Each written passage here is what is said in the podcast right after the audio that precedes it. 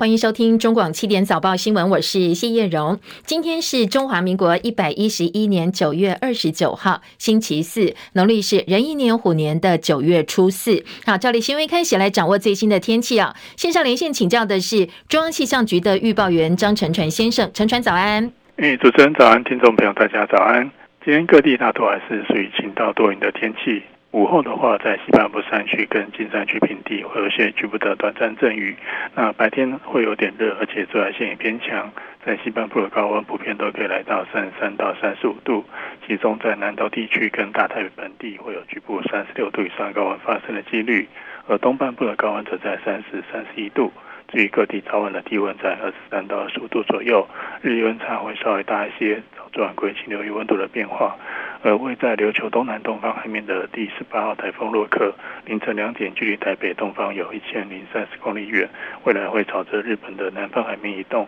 对于台湾没有直接的影响。那谢谢陈传提醒，也提供给大家参考哦。今天持续受到偏东风影响，所以呃，在中午前后，特别南投地区可能会稍微热一点哦，会出现三十六度以上的高温。其他各地只要留意日夜温差大，有慢慢哦，白天有秋老虎的感觉了。早出晚归，留意温度方面的变化。美股道琼今天大涨五百四十八点，连六黑止步。英国央行宣布购债稳定金融市场，所以扭转了抗通膨的货币政策紧缩路线，也刺激美债殖利率重挫，股市强弹。戚海伦的报道。美国股市走扬，道琼工业指数今天中场大涨了 五百四十八点七五点，涨幅 百分之一点八八， 收在 两万九千六百八十三点七四点。标普五百指数上涨了 七十一点七五点，涨幅 百分之一点九七， 收在 三千七百一十九点零四点。科技类股为主的 纳斯达克 指数上涨了 二百二十二点一三点，涨幅 百分之二点零五， 收在 一万一千零五十一点六四点。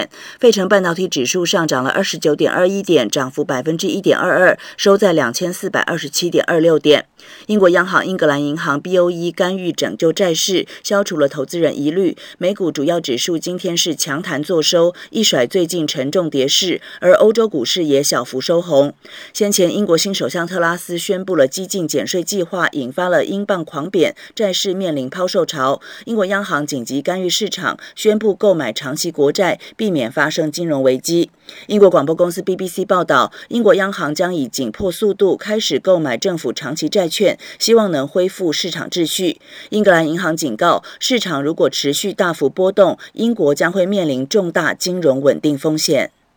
记者戚海伦报道。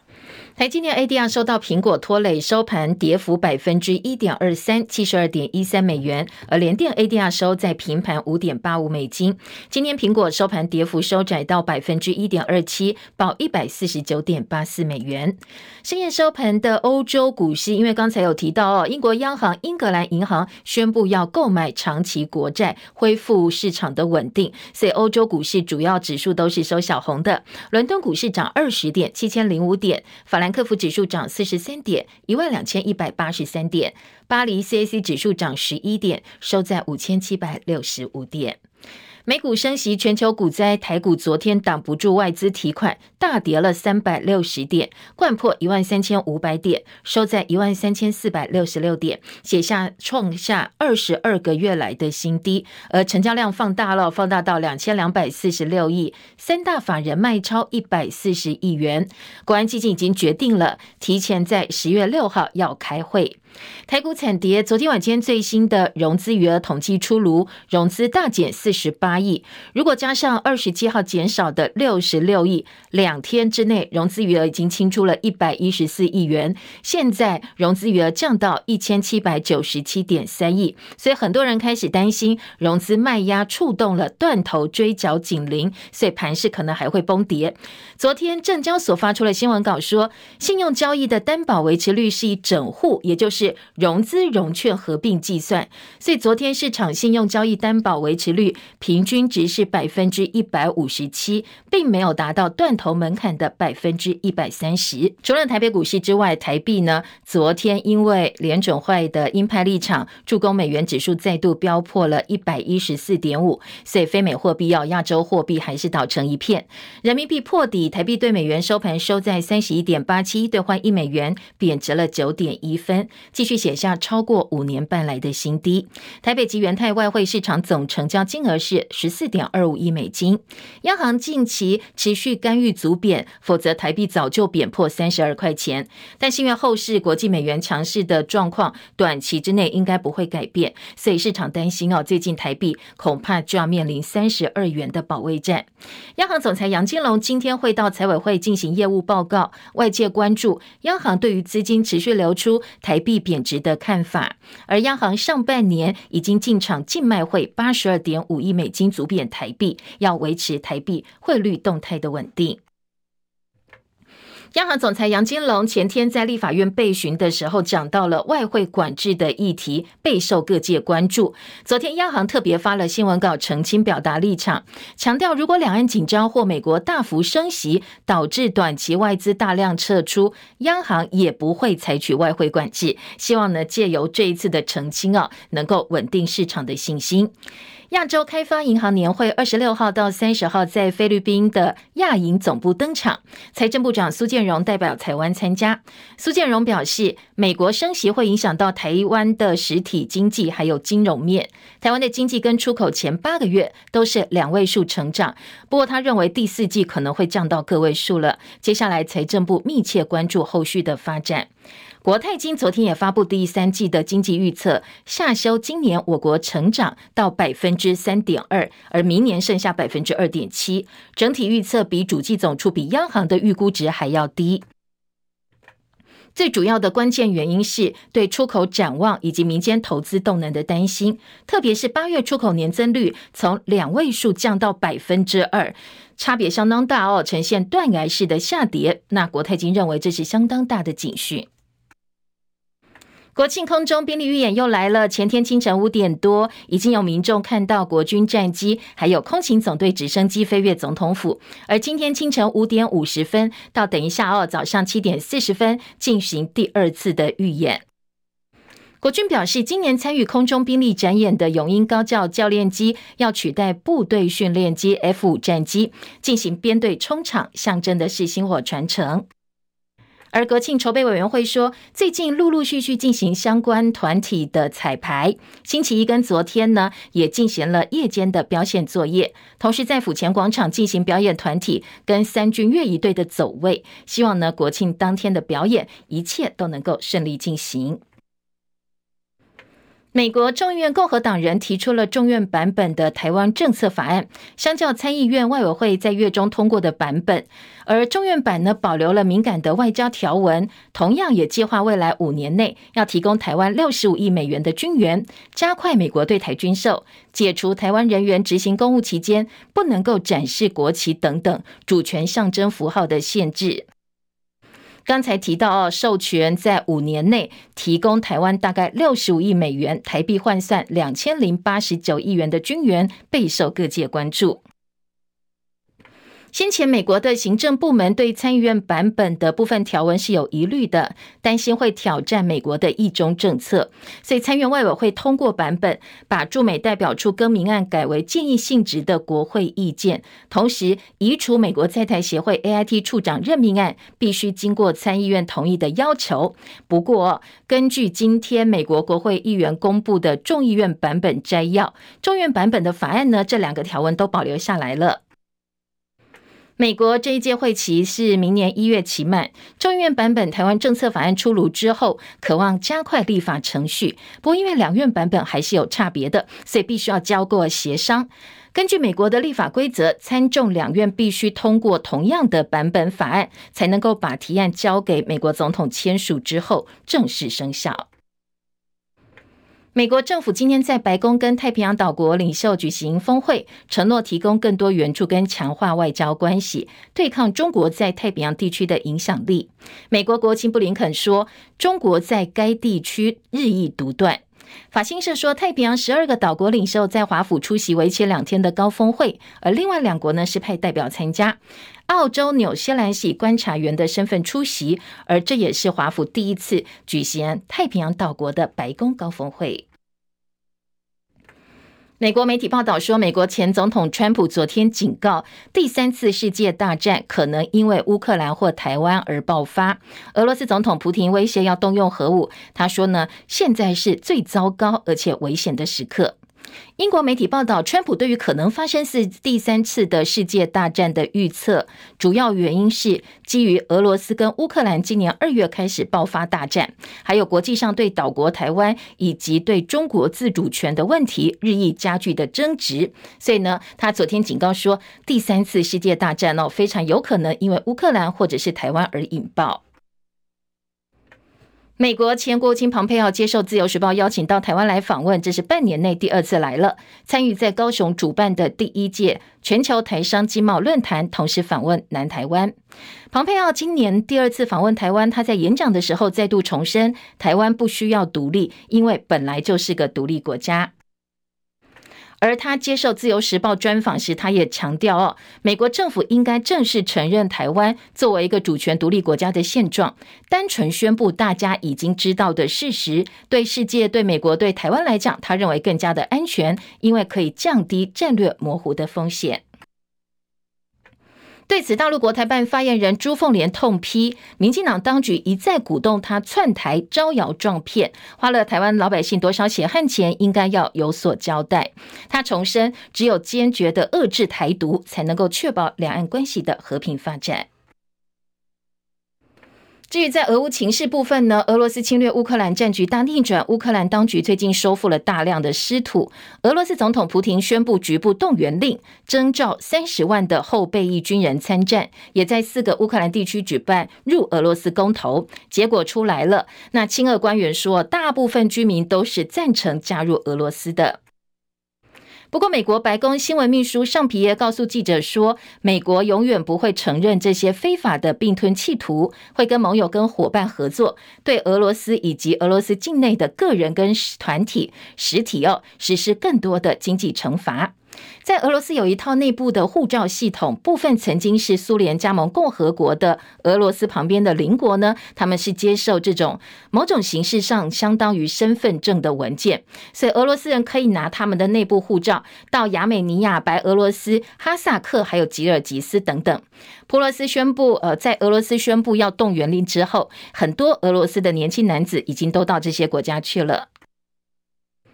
克里姆林宫今天表示，在乌克兰的特别军事行动必须要继续下去，至少要进行到占领整个乌克兰东部顿内茨克州。俄罗斯入侵到现在，除了克里米亚之外呢，还占领了卢甘斯克全境、扎波罗热、赫尔松以及顿内茨克，其中顿内茨克 百分之四十 的土地是在乌克兰的掌控之下。美国驻俄罗斯使馆则发布警告说，现在俄罗斯政府正在动员公民加入军队，可能会征召持有美国、俄罗斯双重国籍者入伍，所以他们叫这些还在俄罗斯境内的美国公民赶快离开，否则呢，可能就要被征召去打仗了。俄罗斯总统普廷支持兼并乌克兰大部分的领土的假公投，他还警告西方国家说，会运用核武保卫国家的说法并不是虚张声势。而北大西洋公约组织今天说，没办法接受这样的说法，而且警告会有非常严重的后果。另外，欧盟则表示，连接俄罗斯跟德国北溪一号跟二号天然气管线漏气，很显然是被蓄意破坏。莫斯科则表示说，美国总统拜登有义务回答华盛顿到底是不是幕后的主使者。美国副总统贺锦丽在日本参加前日本首相安倍晋三国葬之后，今天访问南韩，造访戒备森严的非军事区。南韩跟美国官员都说，此行会展现华府对南韩的安全承诺，表达美方的坚定。就在美国副总统贺锦丽访问南韩前夕，北韩疑似又发射了弹道飞弹。日本放送协会 N H K 报道，日本海上保安厅昨天晚间说，北韩试射了可能是弹道飞弹的物体，而这名飞行物向东飞行坠入日本海，现在初步认定应该是落在日本专属经济水域之外。继续来关心国内的政治话题哦。传闻要取代 T V B S 入驻第五十六频道的静电视新闻台，今年的一月十九号取得执照。时代力量立委陈椒华公布了三段录音档，说去年十二月董座培伟在静电视股东会上表示，阁揆苏贞昌已经叫 N C C 主委陈耀祥赶快让静电视拿到执照，而英系的要角洪耀福也跟陈耀祥说，这是总统的旨意，不管谁做行政院长，这都是要做的事哦。而外传现在静电视新闻台整个申设过程当中，府院都介入，所以国民党昨天开了记者会，呼吁蔡总统跟苏贞昌必须要出面讲清楚。张伯仲的报道。新北市议员陈伟杰质疑 N C C 早已成为民进党的附随组织，过去用它来排除异己，现在更私相授受，所有人都无法接受 N C C 成为钳制言论自由的工具。对此 N C C 必须出面交代清楚，为何会在总统或阁揆指示后就让静电视强渡关山。文传会主委洪孟凯发现录音档曝光后，尽管府院第一时间都否认，但却只否认不提告。如果认定这是假新闻，为什么不敢让检调介入调查？究竟在心虚什么？洪孟凯提到，新设新闻台过程看起来是有政治力高度介入，检调应该主动立案调查有没有政商利益输送。N C C 主委陈耀祥听命行事，看起来总统院长直接向行政机关下指导棋，明显已经不独立客观，应该要立即辞职道歉，下台负责。蔡英文总统、苏贞昌院长不要再神隐了，公开向国人说明。国民党痛批 N C C 其实早就沦为绿营的打手和傀儡，而民进党在野时不断高呼党政军退出媒体，现在反而把黑手深入媒体，所作所为都是在践踏第四权，践踏媒体从业人员的尊严和骄傲。中广记者张伯仲台北报道。静电视新闻台争议不断，先是在设立初期就传出有党政高层介入施压 N C C 等等消息，而日前有线电视系统经营者申请移频 T V B S 新闻台，同时上架静电视新闻，又引起了很多的讨论。 N C C 昨天针对静电视在部分系统台上架八十六频道进行排案审查，会中静电视总经理蔡仓波他坦言说，没有到有线电视系统上架就好像新生儿没有奶水一样哦。他们本来希望能够上八十六频道，挤进黄金频道五十五频道 T V B S 的频道呢，并不是他们的本意，现阶段财务没有办法负担，他们不敢笑想五十五频道，能到八十六频道就阿弥陀佛了。强调被申请定频五十五频道静电视是被动的，并不是主动。那因为静电视现在资金流确实有所不足，也没有提出增资的计划，所以昨天 N C C 部分委员要求静电视必须要后续补件来说明他们的财务状况。媒体人周玉蔻最近涉嫌利用媒体霸凌前中国小姐张淑娟，引起了很多民众不满，纷纷向 N C C 提出检举。昨天 N C C 也证实哦，已经接到超过九十五件的检举案，投诉呢她的言论不实。N C C 昨天说，周玉蔻主持的辣新闻一五二去年十二月二十号播出的内容没有落实事实的查证，这跟严宽恒有关系哦，这个内容那开罚台币四十万。这段节目是去年在中二立委补选期间，周玉蔻指控说严宽恒方面呢，一个人拿十张身份证去投票，好，这样指控没有落实事实查证， N C C 昨天重罚四十万块。美国《时代》杂志今天公布了次世代百大人物的名单，壮阔台湾联盟理事长吴怡农入选为领袖人物类别的代表之一，而美籍台裔的波士顿市长吴敏也在这个项目。撰文的坎贝尔表示，吴怡农入选原因是他想让每位台湾人知道如何保卫自己的社区。他点出，在中国大陆威胁渐增的背景之下，吴怡农倡议台湾公民接受急难救助训练，来应对天然跟人为的灾难。这是他入选《时代》杂志次世代百大人物相当重要的原因。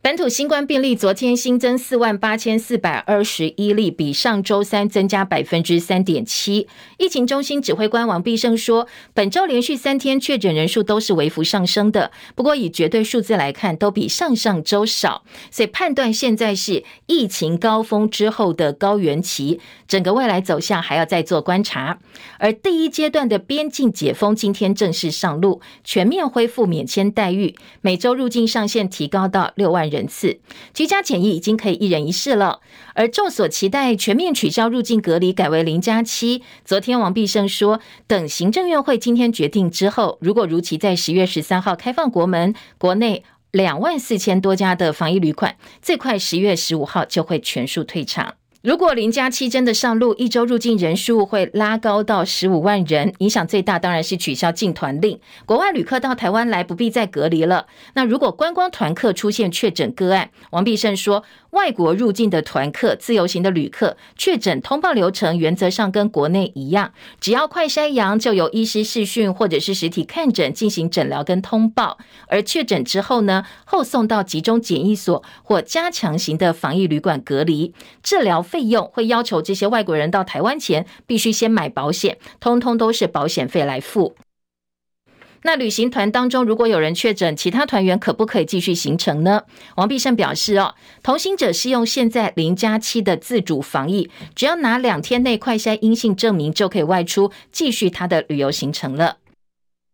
而从十月三号开始开放第二阶段对象接种莫德纳次世代的双价疫苗，施打间隔至少十二周八十四天。而 Novavax 疫苗从九月三十号开始开放十二岁到十七岁的青少年追加剂接种，可以跟基础剂不同品牌可以打不一样牌子的疫苗。马上流感的流行期也要到了，所以指挥中心说，今年度的公费流感疫苗分两阶段开打，第一阶段十月一号就可以开打了，那第二阶段是十一月，而且呢，指挥中心定调，新冠疫苗跟流感疫苗是可以同时接种的。另外，新冠肺炎疫苗去年推出不久之后，全美很多的女性在社群媒体上分享自己有一些很奇怪的副作用，其中也包括了经期大乱。好，根据一项针对全球近两万人做的研究说，打新冠疫苗可能会改变月经周期，跟没有打疫苗的人相比，打疫苗的经期平均会慢一天左右。不过对大部分人来讲哦，很快就会恢复了，所以没有迹象显示说，呃，经期大乱的这个副作用呢，会影响到未来的生育能力。中华男篮史上第一位规划球员，九年前规划为中华民国国籍的新台湾人戴维斯，最近有相当多话题哦，是在争论说他到底算不算本土球员。来听听看记者陈凯的分析报道。二零一三年，戴维斯放弃美国国籍，规划中华民国，写下台湾篮坛新纪录。七年来，他一共出赛三十八场国际赛。戴维斯身为台湾第一位，也是唯一一位规划球员，苦撑近十年，直到今年篮协才又规划了阿提诺。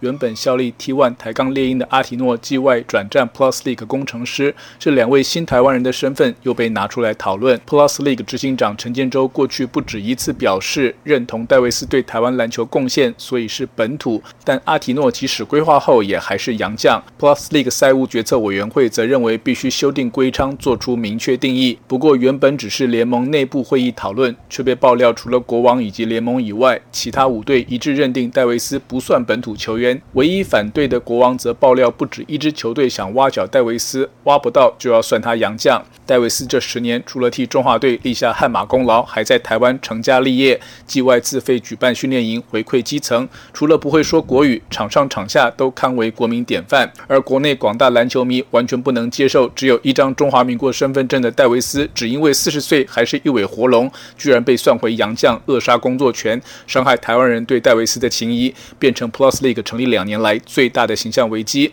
其实 Plus League 并不是第一个把戴维斯当洋将的联盟，当年 S B O 璞园规划戴维斯以后，也是占洋将缺打球。国外如菲律宾从 N B A 找来 Dossett 跟布莱契驻权以后，两人也不能算是菲律宾的本土球员，还要出国讨生活。因为邀请规划的选手战力确实跟本土不同，未来效法中只用出赛年资或者居留时间，甚至国际赛累积成绩，让规划逐步取得本土身份，都是可行的方向。短期内的战力不均问题，则可以搭配洋将上场限制或者团队薪资补偿加以平衡。戴维斯确实有功于台湾，但职业运动联盟必须摆脱人治的特例认定，用法治建构可长可久的制度才是正道。当初以为戴维斯又老又伤，再打也没几年，所以给他特例无妨，没想到 Q 还很能打，加上今年才来的阿提诺年方三十，如果跟戴维斯一样算本土，再战十年，工程师或未来拥有阿提诺的球队占的便宜太大。要解决问题就是改规章。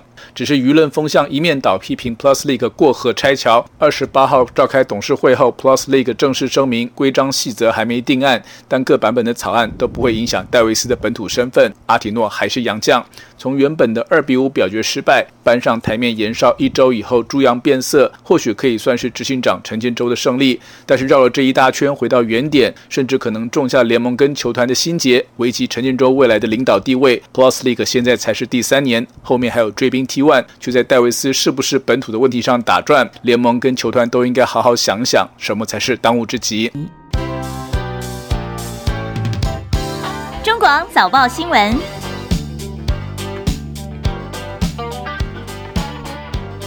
提醒您，时间七点三十分，欢迎回到叶荣早报新闻现场，我是谢叶荣。今天综合性报纸早报头版焦点，《中国时报》头版关心的是今天国境解封。呃，之前有讲到分两阶段解封嘛，哦，今天是第一阶段，当然入境检疫还是维持三加四，到十月十三号，如果没有意外的话，应该就会变成呃下一阶段的零加七了。那如果大家想要看到零加零有没有机会，有机会哦，指挥中心也有说法，今天的。联合报、中国时报头版内页都看得到，中国时报是放在头版头条来做报道啊，预告说有机会十月中就会零加零了。那联合报今天头版头条则是来看进电系的审照争议，府院到底有没有介入呢？今天联合报在头版用对照的方式来比较进电系的大股东裴伟以及呢前董事长陈建平，对于先前流出的三段录音档到底是真的是假的，两个人的说说法不太一样，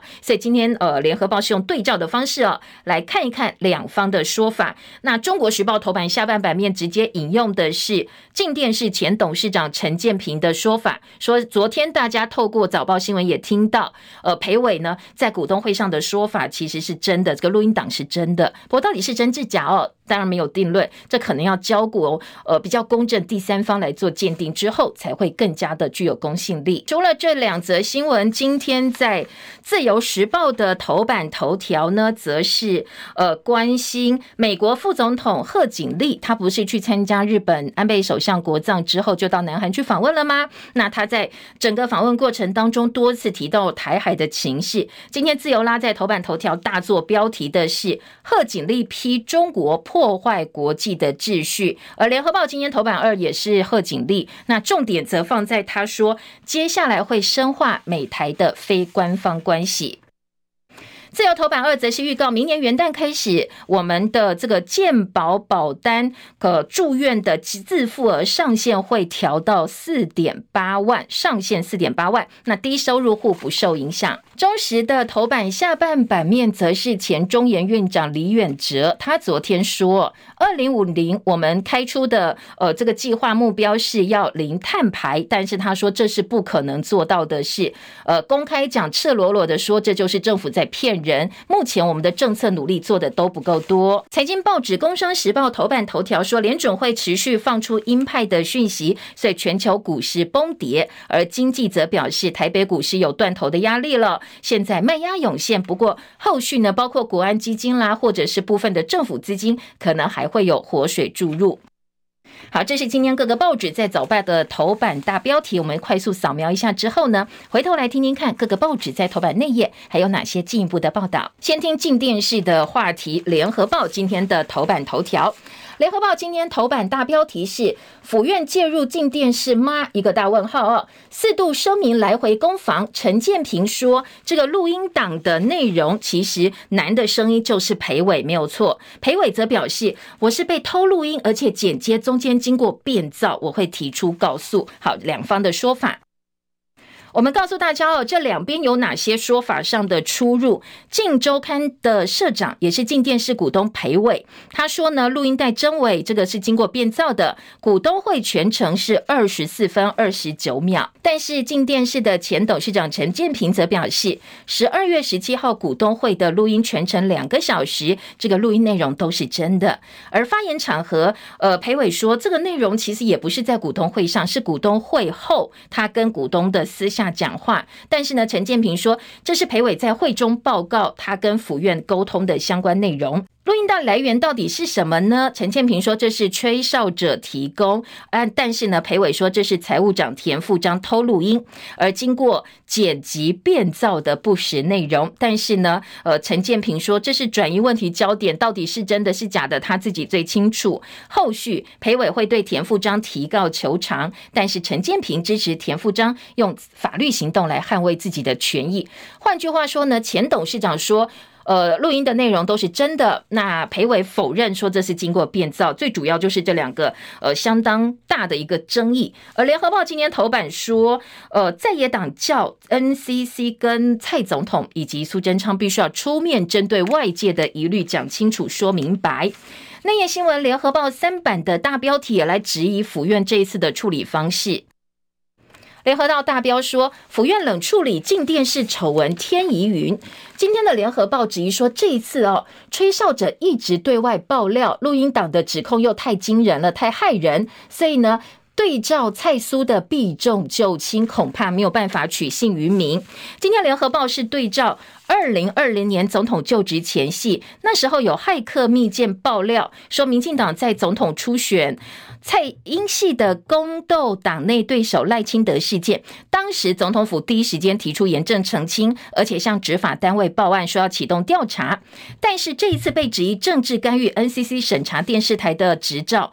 指控的比上一次更严厉哦，而且呢可以动摇国本的，那府方反而是低调冷处理，特别以苏贞昌有话就说的冲冲冲风格，这一次相对来讲是比较冷静回应的，所以外界有很多的大问号。联合报今天在三版的报告当中提到，从中天新闻的观台 T V B S 的移屏进电视上架，府院高层对所谓独立机关 N C C 上下其手，早已传得绘声绘影。不过因此呢，有越来越多吹哨者看不下去，所以纷纷站出来爆料给民代或者是给媒体。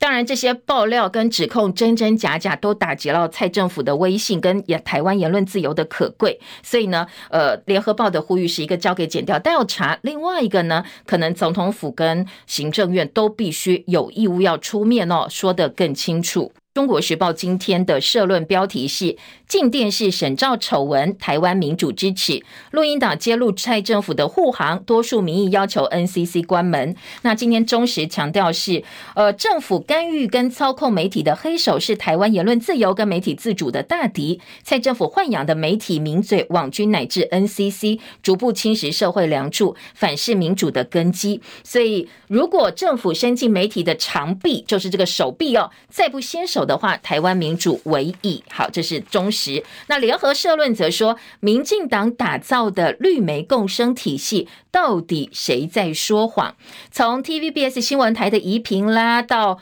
周玉蔻最近引起的一连串争议哦。今天的联合报社论说，当然啦，在进电视部分，除非有真正独立的公权力介入，府院是否曾经为进电视护航，最后恐怕还是没有办法厘清所谓真相的罗生门。如果录音档案没有造假，府院就否府院的否认呢，等于直接痛斥裴伟说谎。但比较不堪的是，裴伟曾经被形容是狗仔头，而在狗仔头跟苏贞昌、蔡英文之间，到底你要相信谁呢？这恐怕哦，也考验台湾民众呃自己对自己的一个期待了哦。好，今天在联合报社论说，这是民进党打造的绿媒共生体系。中时今天的二版版头是施压风暴，在野党叫蔡苏提告自清，国家级丑闻，府院不应该消极应对。时代力量就是踢爆这个录音档案的时代力量，说希望检调查明真相。国民党朱立伦向这个政府成立特别调查委员会，以昭公信。记者朱贞凯的特稿说，毁宪乱政不是府院空口说白话就能够了事。蓝营跟台湾民众党立委蔡壁如都要求 N C C 主委必须要下台负责。中时今天的三版版头 ，N C C 罚民事四十万，严宽恒痛斥这不是正义。讨论中二补选，周玉蔻辣新闻一五二没有落实查证，蒋孝严事件呢，则近百起的检举案了。媒体人周玉蔻主持的辣新闻一五二去年讨论台中立委补选，台中市议员陈世凯用连线的方式说，过去跟严宽恒二度交手选立委的时候，有民众检举同一个人拿了一二十张方的身份证去投票。 N C C 认为呃，这样一个指控你也没有证据哦，没有落实查证，所以开罚民事新闻四十万。不过前立委严宽恒说，你这个时候罚他有什么用呢？迟来的正义不是正义，他已经选输了，所以目前他认为的情况还是不公不义。好，在今天的中国时报呢，另外还有这个点到啊，关于周玉蔻事件的相关的报道，当然联合报也有。好，周玉蔻辣新闻除了被 N C C 开罚之外呢，昨天他本来说要去北检提告，要告柯文哲，要告蒋万安，但是没有出现，只有委托律师去告，告说呢，民众党呃乱剪影片，影射他跟陈时中有不当不正常的男女关系，抹黑又抹黄。名嘴周玉蔻昨天没有出现，但是呃，对于是否跟周玉蔻切割，昨天民进党台北市长参选人陈时中说，我凭什么去切割人家？但是他话锋一转又说，有些人影射小两口这样一个形容词是没有口德的事。好，小两口最早是国民党参选人蒋万安说的，说这小两口的事我没有兴趣管，也不想听哦。然后说呃，应该要呃这个真正来追究的是所谓现在名嘴的状况啦，或者是呃，这个媒体跟政治人物之间的一些关系。那在小两口这几个字的部分，昨天陈时中说这样形容他们是没有口德。蒋万安也反击了，说到底是谁利用媒体攻击毁人名节？那你去讲张淑娟的时候有没有口德呢？好，今天在呃联合报讲的重点两个部分呢、哦，一个是陈时中要不要去跟周玉蔻切割，另外一个则是说周玉蔻人不见了、欸，他昨天的广播呃电视台以及电视台的主持节目通通都没有出现哦。他说要暂时休息，不过昨天则是被亏说他根本是被消失，而不是真正自己要想要消失，想要呃暂时晋升的，可能是民进党当局看到对选举不利了，所以要求他必须要低调。昨天台北市长柯文哲说，周玉蔻告他哦，对他来讲是无妄之灾。不过呢，呃，不能够什么看到网络上的一些影片啦，就赖给台湾民众党。话锋一转，他又把矛头指向民进党，说呢，现在的状况哦，就是民进党用网军治国，现在报应的时候到了。而也同样被告的蒋万安呢，昨天则说他不怕这些恶质的选举手法，但是他认为应该道歉的不是他，而是周玉蔻。周玉蔻应该要跟全体的国民以及过去被他污指过的对象，还有包括张淑娟再次道歉。那陈时中昨天晚间也在脸书上发文了，他在脸书上发文说，他很无奈被竞争对手借题发挥，见缝插针喊话。几年的防疫奋战当中，也有很多谩骂跟诅咒抹黑，他都。都撑过来了，所以没有什么可以打击他的。当然很多支持者立刻下去哦，留言鼓励他。他强调说这阵子应该是 会, 会过去了哦，最后都会回到政策舆论还有解决市民需求的本质来拼选举。他说终究是会拨云见雾的。好，这是昨天晚间哦，陈时中最新的呃一个说法跟他的发文内容。还有一个话题是侯友宜，因为侯友宜现在在新北市的选举选情是遥遥领先林佳龙。那最近林佳龙呢，则是紧咬侯友宜，他的博士学位是从学士直接跳博士，所以林佳龙质疑，哎，这过程当中是不是有问题？那侯友宜方面就强调，我一切都按照规定啊，我有充分在业界的经验，那按照规定我就是直接可以去攻读博士哦，完全没有问题。而且当时呢，出示了警大方面的一个声明说，你看警大都来帮我背书。但是后来呢，呃，林佳龙方面又说，我问过了警大校长，那警大校长说我们没有发过任何声明。好，这样就出现问题了，到底是谁说谎？如果警大没有发声明，声明是哪里来的呢？昨天呃有比较明确的一个呃，状况出现了，因为警大还是强调校方是没有正式发声明的，也无意介入选举纷争，所以叫侯办不要再引用相关的声明了。侯办就拿对话截图说：“你看，这明明是你们自己的公关室给媒体的一个说明的新闻稿。”警大说：“这个承办人员没有经过长官的核准授权，自己对媒体发的新闻稿发布资料，这个叫做人为疏失，一切会按照规定来议处。”对于警大的说法呢，蓝营的议员是很不满意哦。像国民党台北市议员游淑慧就说，这个时候你要争论的不是应该去讨论仅，但你要出来说侯友宜的学位到底有没有问题，是不是按照规定，结果你没有管这个部分呢、欸，而是说呃，这个声明是呃私下发的，没有经过我们高层的同意呢，所以我们要来办这个承办人员，那到底他的学位有没有问题，不是应该讲清楚吗？所以呃，游淑慧说，那这个高层核不核准，高层到底是谁呢？这个长官核准呢，莫非是要等到蔡英文点头才会算说呃，这个声明是真的、哦、质疑校长受到压力只好改口，那最后承办人员就被抓出来当替死鬼了。所以今天在各个报纸哦都有做这个相关的一个报道，把整个事情包括林佳龙方面，包括侯友宜方面，包括警大方面的说法都做了并成的报道。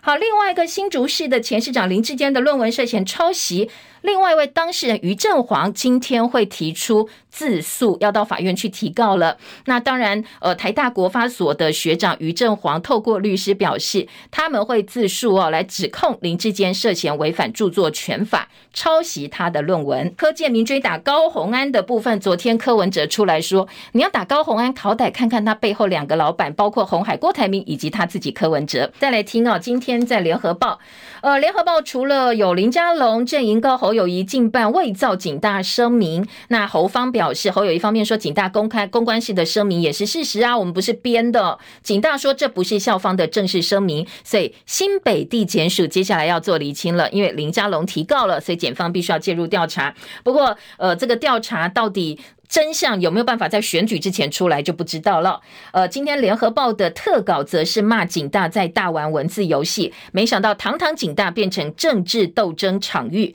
好，除了侯友宜之外，昨天前时代力量立委黄国昌也出来指控，他出来指控的是民进党基隆市长参选人蔡适应，说他涉嫌向国防部施压，违法标售上亿元的国土，按住天道盟太阳会得到土地谋取暴利。蔡适应的回应说，黄国昌你搞错了，当时政策决定是国民党执政期间，地点是新北市，而且呢当时我还没有当立委，所以跟我没有关系。国防部也出来讲话说，呃，这一切都按照规定了哦，都符合法令规定，没有所谓贱卖国土的事。当然这个国防部第一时间一定是澄清的。联合报也做了一些并陈的报道。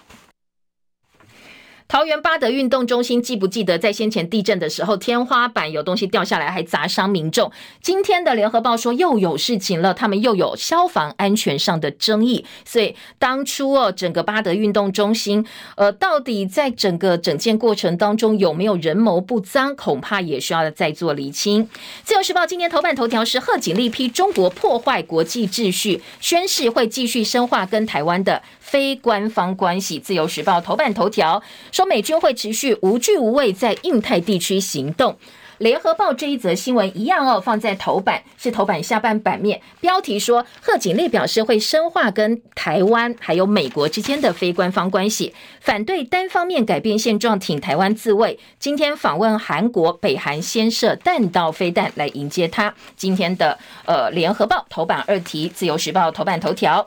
内页新闻，呃，《自由时报》是专访庞皮欧，就是庞佩奥，美国前国务卿哦，应《自由时报》邀请到台湾来参加活动，当然，呃，版面是不会少的。所以，《自由时报》今天三版说，美国应该承认台湾主权的现状，台湾人民自己做决定，其他人也会感受得到。他也认为一个中国原则是没有错的，因为一个中国就是中华人民共和国跟台湾是分开的，没有关系。好，这是《自由时报》今天的大标题，而且呢，自由另外。另外一个小标说，庞皮欧说制造区域威胁的其实是中共。好，今天的自由时报在后面呢，六版今天自由说 I C A O 大会，美国德国发声挺台湾，不满中国打压。美国的运输部长说，公然违反规则，国家不应该拥有主导权。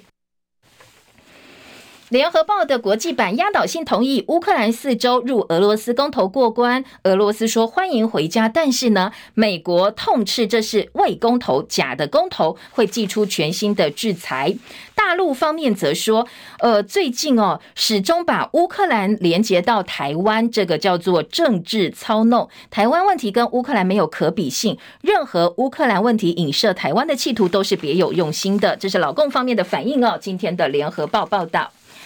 再来听到的是旺报马英九说，美国应该鼓励蔡政府跟大陆对话，抗中保台民意未必埋单，两岸互不隶属说是违宪的。而吕秀莲太马席会来得太晚了，如果呢能够早一点的话哦，应该会更有帮助。好，这是旺报马英九的说法哦，再度抢占了媒体的头版头条。联合报今天在内页的综合版跟中国时报今天头版都有的这一则新闻是李远哲的说法。今天中时在头版说政策做得不够，所以李远哲说二零五零年零碳排是不可能的事，政府在骗人。中研院院士李远哲昨天谈到全球暖化问题，说年轻人啊，你都被政府给骗了，现在全球提出来二零五零年零碳排的目标是错的，根本做不到。如果是以 G D P 经济成长做作为国家发展的目标，没有从制造生产跟消费端减少改善的话哦，很难阻止现在的环境恶化。好，这是李远哲的说法哦，联合中时都做到大标题的位置，做了相当显著的报道。再来听到的是联合报今天的二版来关心教官到底要不要留在校园，校园里头应不应该出现教官又成为话题了。民进党中常会昨天讨论到教官是否留在校园的议题，党主席蔡英文在会中提到，有支持者说教官留在校园也不错，可以教学生基本的军事知识，但是民进党立委立院党团总召柯建铭表示，全世界没有任何一个国家有教官在学校，转型正义不能够走回头路。好，这是两边的一个对话，所以绿营的中常会在讨论全民防卫的问题，然后进而引申到教官应不应该留在学校。联合报做了相当大篇幅的一个报道，有兴趣的话也可以找来看一看。中国时报今天的头版头条则是国境今天解封，十月中有条件可以到零加零，基本上零加零哦，就是已经恢复到正常的生活状态了。公卫专家说，关键是 B A 点五 趋缓的时间点。王必胜表示，防疫旅馆最快十月十五号全数退场，而在入境零加七的部分，零加零之前呢，还有个阶段零加七，十月十三号应该就会正式上路了。那最快今天苏贞昌应该会来宣布。台湾入境新制，国台办批评对陆港澳是双标的。那十月十三号大开国门，金马澎三县希望政府一并开放两岸小三通。大陆国台办发言人朱凤莲昨天抨击台湾方面最近哦，在调整入境管制措施的时候，对港澳呃，港澳地区还有大陆地区的民众设置双重标准，是要阻止两岸的民间交流，所以呢，在这个部分呢，大陆方面是提出抗议的。好，另外还要提醒哦，免疫负债反扑吗？儿童急诊人数大幅增加，北中部分大医院患者比疫情前增加了，所以医生说可能会有大概半年的所谓还债期。那医疗量呢，目前都还够，但是最近已经有很多人哦，呃，不是因为疫情新冠肺炎的关系，但是呢，是其他的一些免疫疾病，所以涌进了急诊室。黴漿菌感染跟肠胃疾病是最多的，那要特别注意。当然，也要后续哦，医疗量能的部分要做好准备。再来听到《工商时报》今天的头版头条是联准会继续放鹰，全球股市崩，宣示不惜牺牲经济也要压制通膨，所以呢，全球恐慌性的卖压通通跑出来了。今天《工商时报》整理一下啊，昨天呃大概主要市场的一些股市反应跟股市表现。经济日报则说，台股断头卖压涌现，国际利空频传，投资人信心动摇，融资的维持率降到 百分之一百四十， 追缴令箭在弦上，所以到底会不会融资断头呢？是经济日报今天关注的重点。下半版面说活水来了，劳退基金七百亿上堂，大家不必太担心。那如果说你很担心现在全球的金融情势的话，今天经济日报的二版整理全球六大利空可能会先出掀起所谓的完美风暴，可以让你提早来注意一下哦。六大利空包括了联准会的鹰派继续升息，欧洲央行的态度，还有俄乌公投过关，地缘的政治情势啦，以及大陆军舰军机扰台，通通被纳入接下来可可能要关注的重点。还要提醒今天的影剧版面呢，是有一个消息，嗯，可能韦礼安的歌迷哦，呃，有些粉会心碎，女友粉会心碎，但是呢，如果你是站在祝福他的立场，应该是一个好消息哦。韦礼安昨天宣布他结婚了，跟他这个圈外的女朋友结婚，影剧版面相当大篇幅的报道。好，以上是今天叶荣早报新闻重点，谢谢大家，祝福你美好身心，明天同一时间再会喽，拜拜。